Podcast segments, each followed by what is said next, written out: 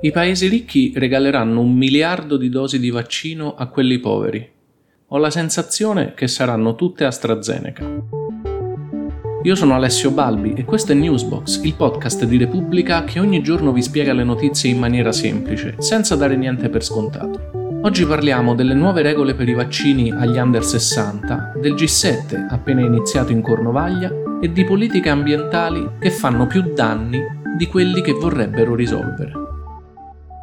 Come ormai ci si aspettava, il Comitato Tecnico Scientifico, che è il team di consulenti nominato dal Ministro della Salute per la gestione dell'emergenza coronavirus, ha chiesto che il vaccino AstraZeneca non sia più usato su chi ha meno di 60 anni, neanche soltanto per il richiamo.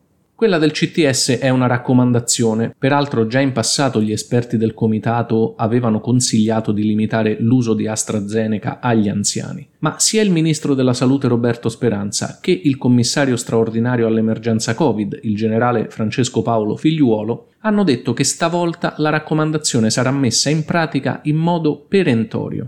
La svolta, come dicevo, ormai era attesa e arriva all'indomani della morte di Camilla Canepa, la diciottenne di Sestri Levante colpita da una trombosi dopo aver ricevuto una dose di vaccino AstraZeneca durante un Open Day organizzato dalla regione Liguria. Sulla morte di questa ragazza è stata aperta un'indagine e proprio oggi è emerso che soffriva di una malattia autoimmune chiamata piastrinopenia che provoca carenza di piastrine che è esattamente il tipo di problema associato alle rarissime trombosi che si ipotizza siano collegate ai vaccini AstraZeneca e Johnson Johnson. Adesso si tratterà di capire se questa condizione sia stata dichiarata e sia stata considerata nella cosiddetta anamnesi, cioè nel questionario e nel colloquio a cui si viene sottoposti prima del vaccino proprio per individuare i possibili rischi. Comunque sia, ora bisognerà riprogrammare tutte le prime e soprattutto le seconde dosi già previste con AstraZeneca per gli under 60. Un lavoro tutt'altro che facile che rischia di rallentare di nuovo una campagna vaccinale che finalmente sembrava procedere senza più intoppi.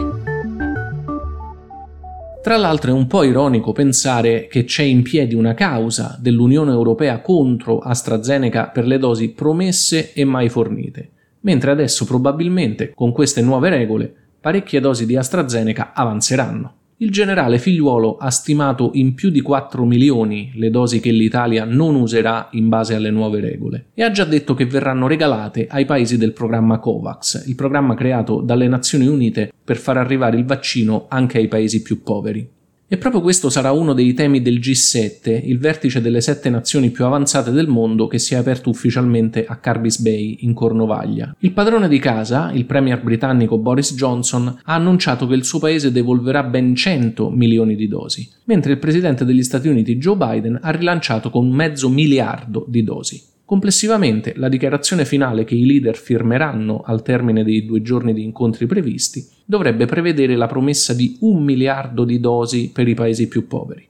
Un impegno che le organizzazioni non governative hanno definito un primo passo, ma non ancora sufficiente. È il caso di ricordare che la fornitura di vaccini ai paesi poveri è anche un interesse egoistico, diciamo così, delle nazioni ricche visto che è sufficientemente dimostrato che la circolazione del virus nelle aree sottosviluppate favorisce la nascita di varianti che potrebbero portare nuove ondate della pandemia nel resto del mondo.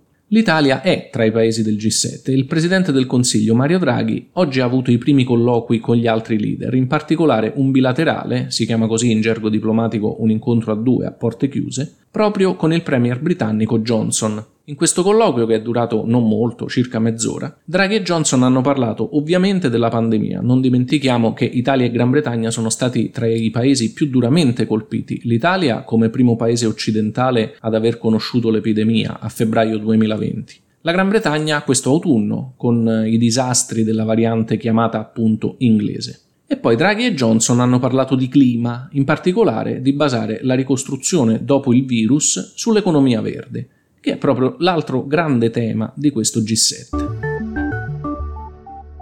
E a proposito della necessità e anche della complessità di politiche globali per il clima, sul portale greenandblue.it e sul sito di Repubblica c'è un interessantissimo rapporto compilato da 50 tra i più importanti esperti internazionali di biodiversità, ambiente e clima. Questo rapporto sottolinea un aspetto paradossale di alcune tra le iniziative più diffuse e anche popolari per la salvaguardia degli ecosistemi. Come forse saprete, gli accordi internazionali sul clima hanno introdotto un sistema di crediti, per cui i paesi o le aziende che non riescono per esempio a ridurre le loro emissioni nocive possono compensare queste mancanze, che comporterebbero anche delle multe, piantando alberi. Quello che gli esperti sottolineano è che questi boschi spesso vengono creati piantando un solo tipo di albero e magari anche nel posto sbagliato, cioè senza tenere conto delle caratteristiche dell'ecosistema locale, col rischio magari di creare un ambiente più favorevole agli incendi o di introdurre parassiti o insetti in contesti non adatti. Lo stesso rischia di accadere anche quando si punta a sostituire i combustibili fossili, come il carbone o i derivati del petrolio, con i cosiddetti biocarburanti, cioè derivati dalle piante. Anche in quel caso si introducono le cosiddette monoculture, magari sradicando un sistema biologico complesso per sostituirlo con ettari e ettari di gran turco o di barbabietole, da cui si ricava il biocombustibile. E una volta di più questo rapporto dimostra come tutto sia fragile e interconnesso e le soluzioni tutt'altro che semplici.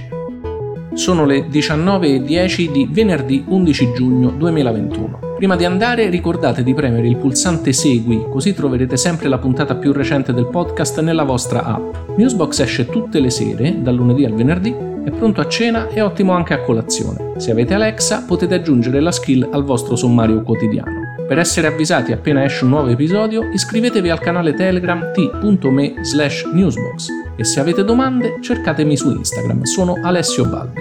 Ciao e buon fine settimana!